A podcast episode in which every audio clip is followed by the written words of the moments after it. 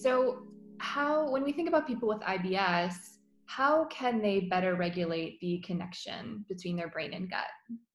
I think a big part of it is so there's a system within our brain that's called the salience network mm-hmm. which um, you know constantly monitors external things in the environment and internal things like sensations and signals from the body um, and it evaluates them in terms of are they threatening to the homeostasis of, of our body? And when when they are threatening a red light goes off and um, then then the brain responds you know with an autonomic response or pain response or um, and does something to to reestablish balance. Mm-hmm. in IBS patients that salient system is overreactive.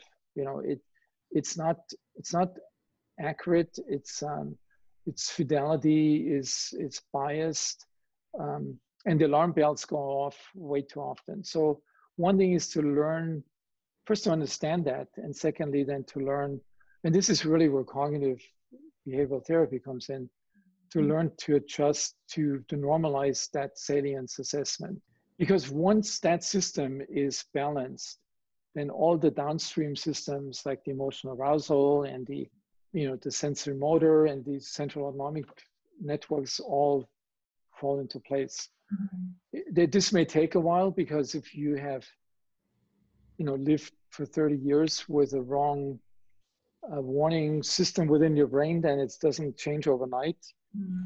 but um, but but it can change fairly quickly i mean we see this you know with um, face-to-face cognitive behavioral therapy always when i talk to my colleague uh, jeff lackner in their studies you know even after three or four sessions some people have significant symptom improvement mm-hmm. which means this is can be changed fairly quickly. You know, it's like it's like a dial on a computer that you could change. Um, you don't have to rebuild the computer. It's it's uh, uh, in some people it's so deeply ingrained that it, you know, may be very difficult to change. Mm-hmm. Uh, and there may be other factors, but so um, realizing that how our body reacts is to a large degree influenced by how our brain reacts mm-hmm. unconsciously to all the things around us.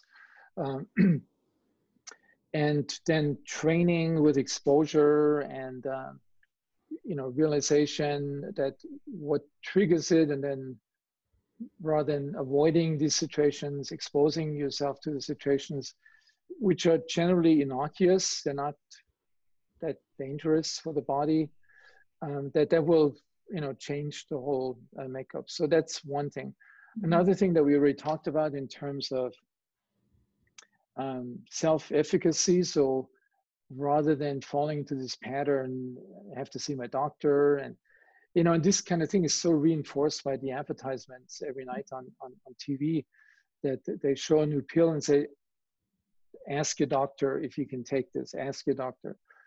So my recommendation is the less you need to ask your doctor the better. You know you it's all inside of you. You have that knowledge to um, you just need the strategies that you would get with something like a cbt course mm. um, to utilize your own wisdom i mean your doctor doesn't know that really you, you, your doctor knows the side effects of the latest medication but not what goes on in your brain or you know in your brain gut axis so that's another thing. Um, and applying this, for example, to what kind of things you can eat, your, your diet.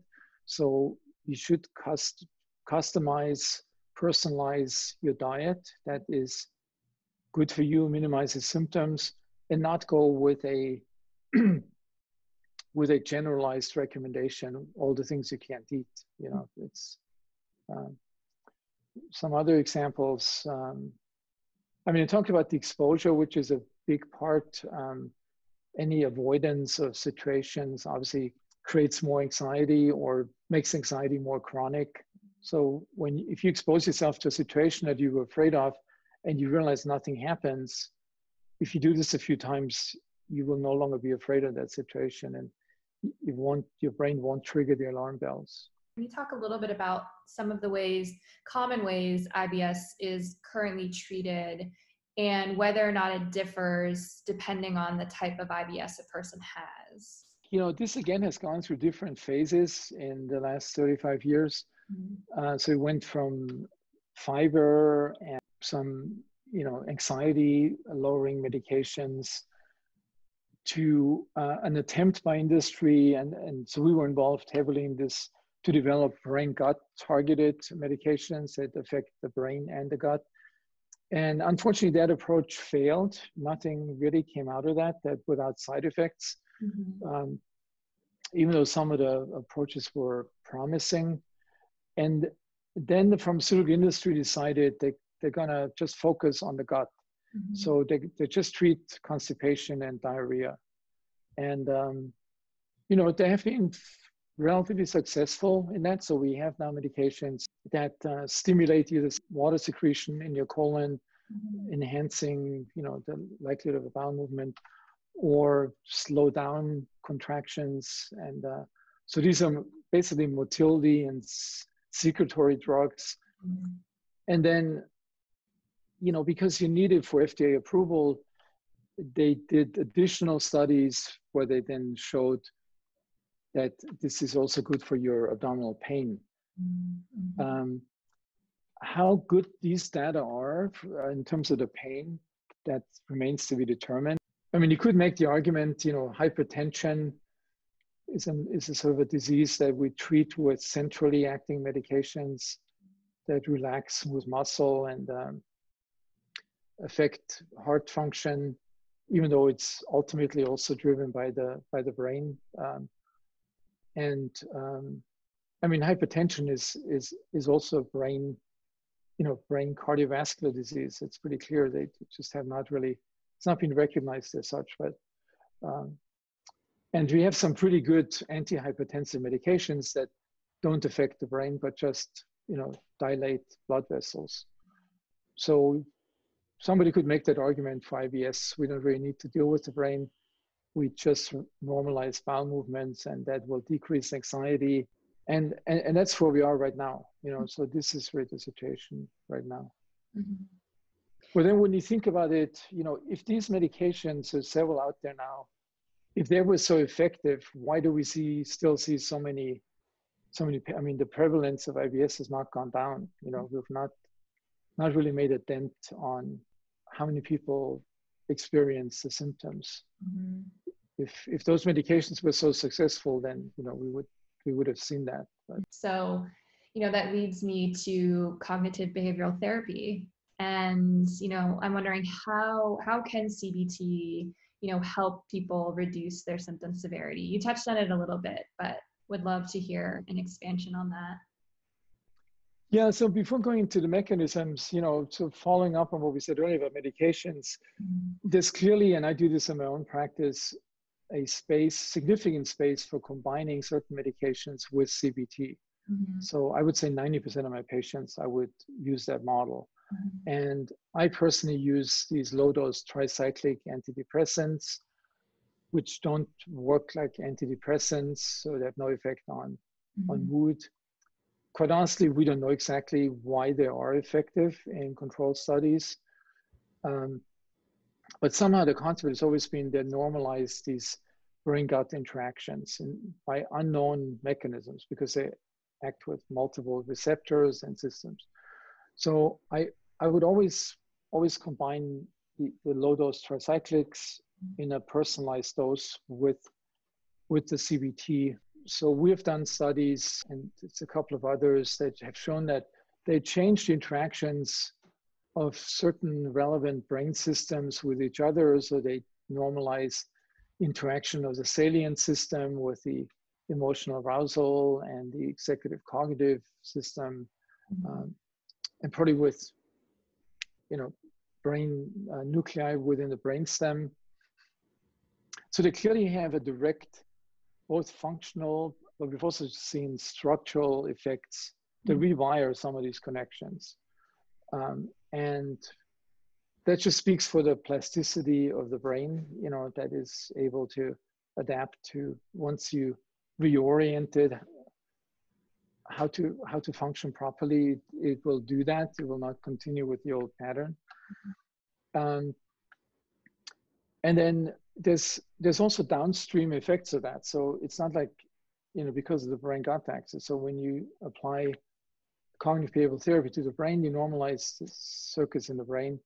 You will also see effects at the gut level, you know, in terms of bowel movement, frequency, but even even on the microbiome, on on, on microbial um, abundances and and metabolites. So that brain targeted therapy will have effects indirectly through the brain gut axis on the gut as well. So you treat both at the same time. So in summary, you know, a a reprogramming of um, circuits within the brain, reprogramming of the brain gut axis and gut function, um, and often that these processes are assisted by medications. So if somebody had like severe diarrhea, you know, I would I would probably add something to that. So decrease that severe anxiety of being incontinent.